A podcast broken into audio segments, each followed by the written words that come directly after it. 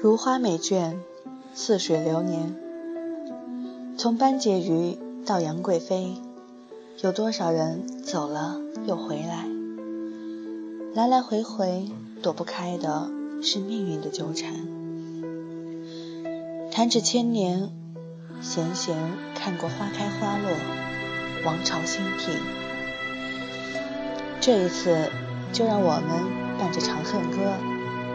说一说杨玉环这个祸国的女人，一起来品听这一场哀艳的爱情悲歌吧。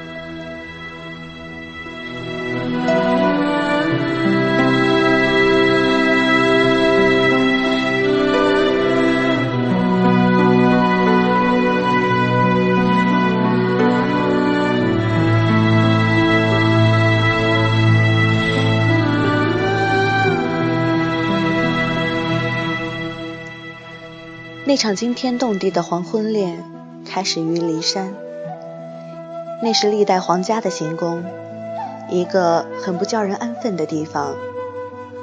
比如周幽王烽火戏诸侯的事儿，就是在这儿做出的。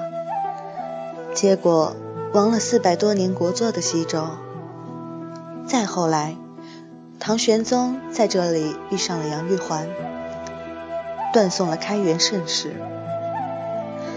骊山的温泉宫是李隆基最爱的地方，只是那时候他最宠的人还不是杨玉环，而是武惠妃，所以他做了他儿子寿王的妃，他成了他的长辈，亦因此有了后来的兜兜转转。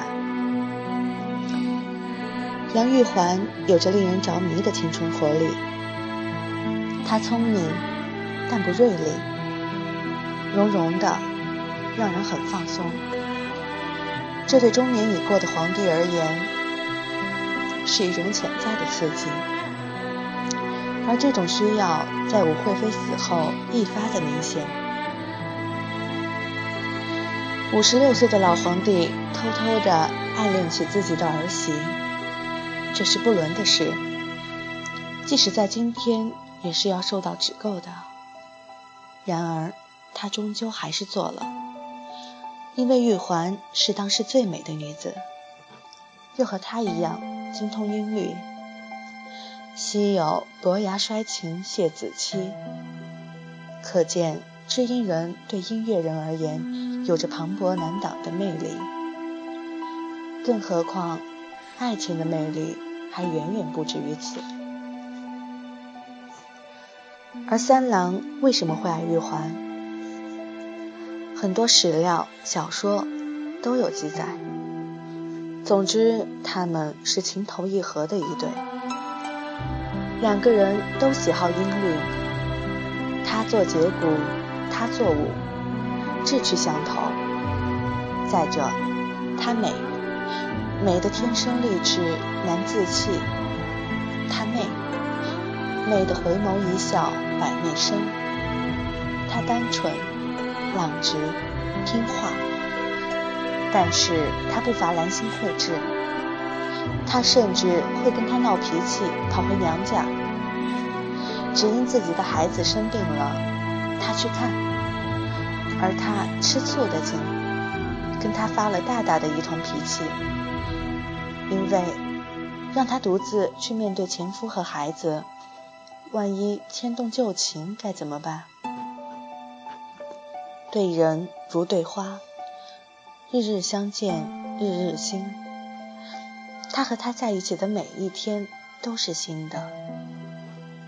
他料不到年过半百，自己还能重新活过，于是宠爱达到了难以复加的地步。他的姐妹、兄弟、族人。个个沾恩，一时间杨家泼天的富贵，让天下人生出从此不重生男重生女的感慨。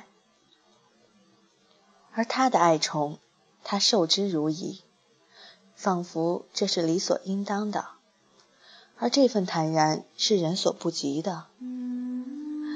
而他待他也真，这就真的不再是帝王与妃嫔之间的恩宠，而是寻常人家、寻常夫妻的恩爱。这真连帝王都要爱惜不已。所以，七月七日长生殿，夜半无人私语时，是平常夫妻之语。在天愿作比翼鸟，在地愿为连理枝。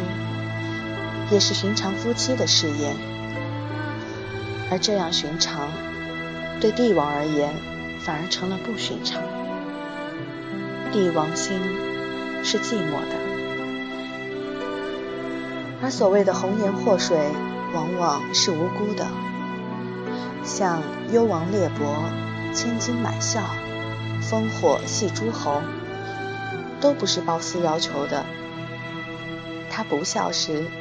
这男人已经发了痴，而他轻启朱唇，似有若无的那么一笑，这男人早已疯过数百回了。玉环也一样，他不为家里人讨官，自有那皇帝忙不送的封赏个遍。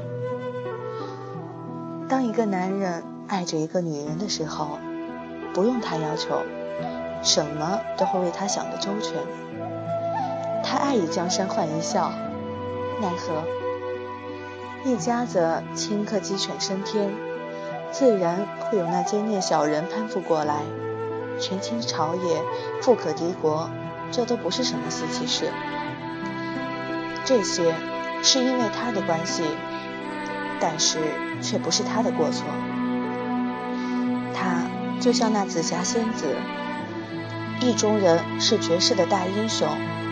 有以天下相赠、亦不皱眉的书号，可是料到了绚烂的开头，谁又见得到那命中注定的结局？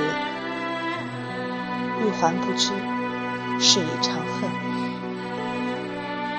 李商隐诗云：“春蚕到死丝方尽，蜡炬成灰泪始干。”彼此太浓密的纠缠，往往如是，需要一个死，才能戛然而止。这种决裂是上天的旨意，不允许人弥补。这才是天长地久有时尽，此恨绵绵无绝期。玉环说：“三郎。”我误你，所以婉转蛾眉马前死，也一无所愿，只求三军齐发，护你早日回长安。而三郎说：“玉环，我并不觉得被误，也从未觉得后悔，只是救不得你，我抱恨终天。”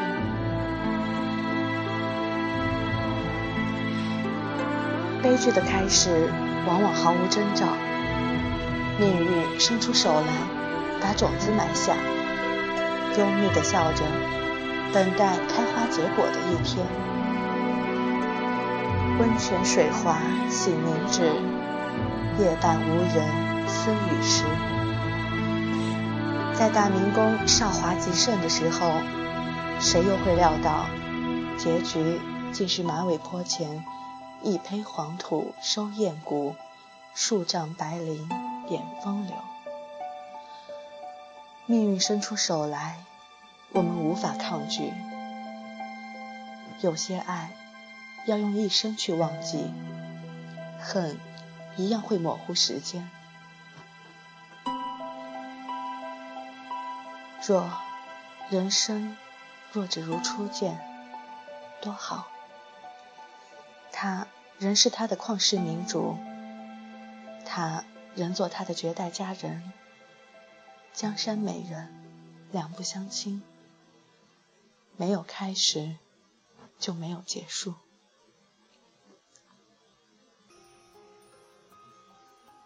平生不会相思，才会相思，便害相思。先前我怎么没看明白。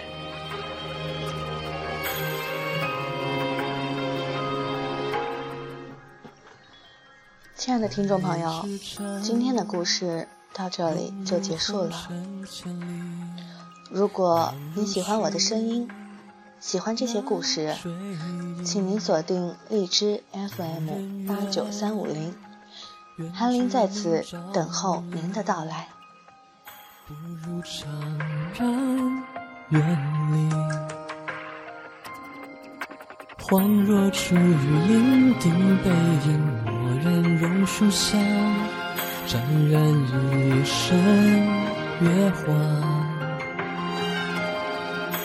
静静看着，却已觉得咫尺隔天涯。谁拨新江夕烟罢？